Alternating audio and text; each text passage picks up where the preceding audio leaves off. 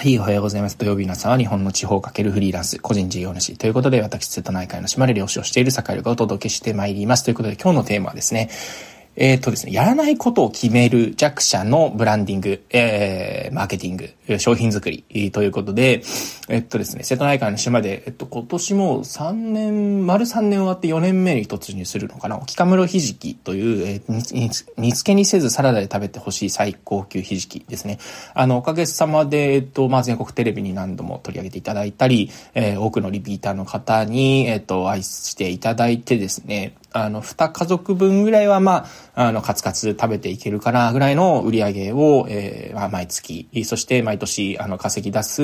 えー、まあ、商品になることができたのかな、というふうに思っていて、で、まあ、家業の単位で行くと、まあ、少なくとも失敗はしていないっていうような状態になっているのかな、というふうに思ってていまして、で、結構いろんな商品作りの相談であったり、ブランディングの相談っていうものに、えっと、いろんな企業さんであったり、個人の方から乗っていただけるようになってきたので、このフリーランスの学校の中でもですね、えー、まあ、表題のテーマというか、うん、まあ、やらないことを決めるのがすごく大事で、えー、商品、そもそもの商品、マーケティングの前にそもそもの商品作り、商品設計の段階から、えー、いろいろやらないことを決めとくっていうことがすごく大事で、それはなぜなのかっていう話をちょっとしていこうかなというのを思います。でちなみにですね、これの本編はですね、えっと、フリーランスの学校の中で、ちょっとこう1時間なり2時間、がっつりこう、時間を使って講座をやろうと思ってるんですが、まあ、その、それは、そのね、あの、導入編ということでやっていこうかなというふうに思います。えー、ですね。で、今日のテーマなんですけど、その、まあ、そもそものね、商品作り、サービス作りの段階で、うん、まあ、家業のスタイルですよね。まあ、そもそも前提なんですけど、うん、大きくしていける限界がそもそもあるっていう状態ですね。例えば個人であっても、うん、フリーランス、個人事業主であっても、まあそもそも生産できる量に限りがあったり、自分が稼働できる量に限りがある。まあそういう前提があると。ね。もちろん企業にして、えー、人を雇って工場で作って外注して、えー、拡大してっていう方法もありはするんですけど、うん、誰もがそれを最初にできるわけではないし、えー、やるべきではない場合というのがあると。で、そういう時に、やっぱり、えっと、まずは、えっとですね、ここ、まず一つ目、非常に大事だと思うんですけど、うん、まず一つの商品で、えー、勝負するっていうことかなと思ってます。え、沖かまひじきに関しても、えっと、今年4年目に入ってようやくですね、わかめを商品化してセットで売るということをするんですが、えー、っと、当初からね、あの、まあ、商品化の横展開みたいな話っていうのは、結構自分もちょっと頭によぎったことがあったり、うん、それから、そうですね。いろんな人に言われたりしました。ね、セット商品にすると、まあ、買い入れ点数が増えるんですよね。でそうすると、まあ、当然売り上げも上がったりすると思うんですが、商品を一つ管理することってものすごく大変なんですね。で、えー、で、なぜ、その、新しい商品を次々作らなかったかということところなんですけど、まあ、売り上げのね、やっぱりお客さんの、お客さんがより、えー、自分の単一商品を対立商品だったり自分のことを応援してくれるやっぱり状況を作ろうということで、とにかくね、リピーターになってくれることっていうのを、まず第一に置くと。ね。で、それ以外の、えっと、まあ、要は、ちょっと言い方悪いけど、一回で、えっ、ー、と、これをやめてしまうお客さんではなくて、もう何度も何度も、あの、買ってくれるお客さんとの付き合いっていうのをとことん大事にする。だから、これやらないことの戦略で言うと、うん、だから10人中10人に好かれようとしない。ね、あの、10人中1人に、とがっつり、がっぷりやり取りをできるような、えー、まあ、顧客サポートであったり、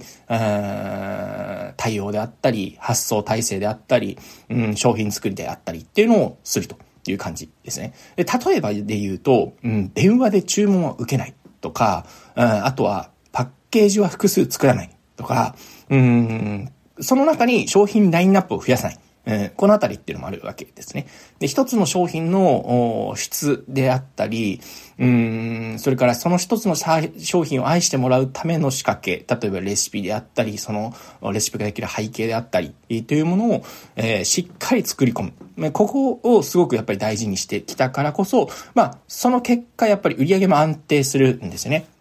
で、売上の構成要素っていうのをやっぱりきちんと、えっ、ー、と、理解しておいた方がいいかなというふうに思った思っていて、売上というのは、えっと、お客様の顧客単価、顧客単価かける、えー、来客数ですね。で、何を当たり前なことを言ってるんだって話かもしれないですが、えここを分解して自分のやらない、決める、やまやらないこと、逆にやることというのは、えお客様の単価を上げることにつながるのか、それとも、えー、来客数を増やすことにつながるか、どっちなのかっていうこと、ね、もっと言うとですね、顧客単価、お客様の単価ですよね。お客様が生涯で、えー、例えばひじきに使ってくださる、えー、数、えー、お金っていうのが、どれぐらい、あの、増えうるかというところっていうのは、まあ、お客様の単価で判断していくわけなんですけど、自分がやらないこと、やることで、えー、コントロールができるというか、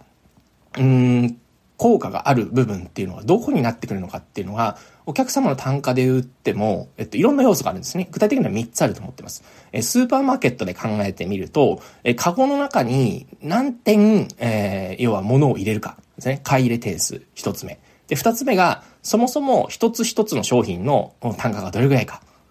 で、三つ目が、えっ、と、何回、えっ、と、そのお客さんが、えー、その商品をリピートしてるか。ね、リピート回数ですね。で、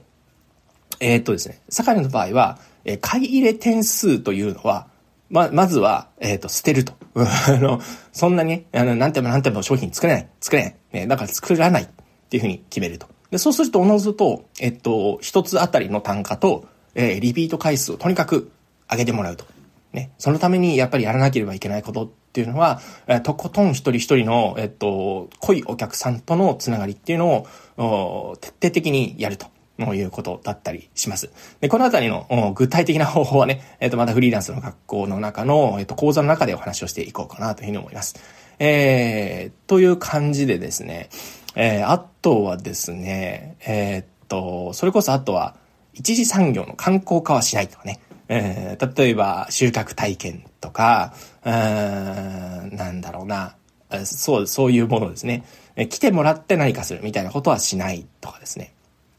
えー、っと、あと、結構大事だと思うのが、デザインを自分でやろうとしないっていうことも大事かなと思いますね。えー、やっぱり生産者だったりすると自分が何でもできちゃうっていうところだって何でもやらないといけないっていうことがあったりするんですが、やっぱり商品ですね、を作るときに、えー、やっぱり競合他社であったり、他の食品会社が何をやっているかであったり、まあ、もっと言うと、まあ、えー、そうですね、自分のサービスをもうすでにやっぱり提供している、偉大なる先人がたくさんいるっていうことはやっぱり頭にえー、置いておかなくてはいけなくて、で、そういう時に、えっと、なんとなく自分の感覚でやるのではなくて、えプロに頼むべきところはプロに頼む。ということっていうのがやっぱりすごく大事だと思っています。で、その最たる例がやっぱりデザインかなというところですね。で、このあたりのところっていうのも、うん、まあ、えー、本当にね、商品だったりサービスっていうのは星の数だけあって、で、星の数だけあるからこそ生き残りがと、すっごく難しいんですよね。で、だからこそ、あの、冒頭話した商品ラインナップ増やさないっていうところも、まあ、自分自身はまあ、うん、このね、目の前にある素材を使って、まあ、とりあえず数出してみるか、みたいな感じっていうのもあると思うんですけど、まずはね、まずはやっぱり一つをとことん育てるっていう姿勢でないと、やっぱり弱者は戦っていけないここがね、やっぱりね、大事かなというふうに思ったりしてます。で、それから最後にですね、やっぱり安売り薄利多売をしないみたいなところっていうのも大事かなと思いますね。えー、これは、えっと、皆さんも、まあ、重々分かっているとは思うんですけど、これはね、言うのとやるのでは相当、あの、大変。で、特に高く売ろうとしたりすると、やっぱりいろんなハードルっていうのが出てきたりすると。で、それから、うん、例えばお得意様への価値提供であったり、うん、ちょっとしたサービスをするときに、ちょっと値引くみたいなことっていうのをって、うん、日本の文化だと当たり前にあったりすると思うんですけど、ちょっと値引くっていうものをサービスにするのではなくて、うん、何かしらその常連さんへの感謝を育て、えー、感謝を、えー、表明したい時っていうのは、付加価値で提供する。具体的にはちょっとサービスを上乗せするっていう方向で、えー、値引きはしない。こういう考え方っていうのも大事なんじゃないかなというふうに思ったりしております。はい、こんなところでございます。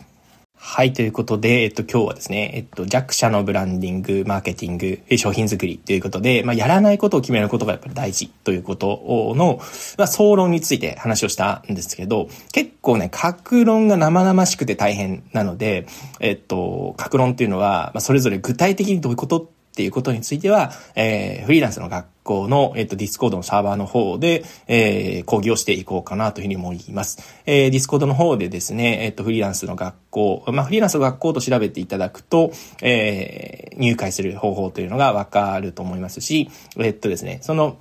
今回の弱者のブランディングですね、やらないことについて、えー、知りたい方はですね、 Discord 内で、えっと、今度お知らせしていきますので、えー、ぜひチェックしていただけたら嬉しいです。まあ具体的にちょっと目次を改めてお話をすると、えっと、森の場合は、まあ、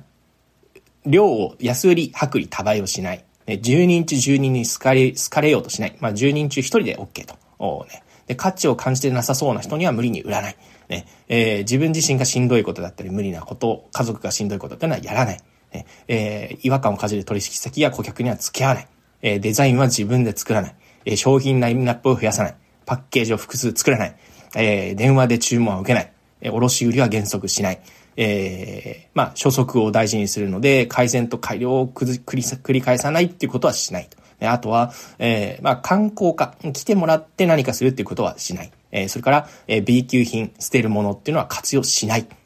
えこのあたりのですね、ちょっと目次でお話をしていこうかなというふうに思います。えその他にも、えっと、売上の構成要素に基づいて、えー、どの施策がどういうところに効いてくるのか、えー、っていうことですね。えー、顧客単価かける、えー、それこそ来客数ですね。えー、来客数に分解して、自分のやっていることっていうのが、えー、売上のお客さんの数を増やすことに寄与しているのか、それともお客様の、えっと、ね、あの、自分のサービスだったり商品に使ってくれる、量で、量というか、うお金の総数ですよね。お客、お金であったり労力の総数っていうのをどうやったら増やすことができるのかっていう、そのどちらに効いてるのかっていうことを判断しながら、うん、具体的にどういうふうに、えー、まあ、商品を設計したり、デザインしたり、えー、それから、うん、日々の情報発信をやったりするのが大事なのか。うん、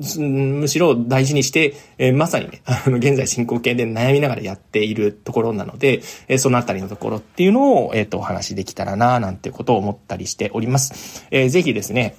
まあ、あの、フリーランスの学校の中で、せっかくなんでね、なんて言うんでしょうね。まあ、ただただの講義形式ではなくて、まあ、いろんな人の商品だったり、サービスであったり、っていうの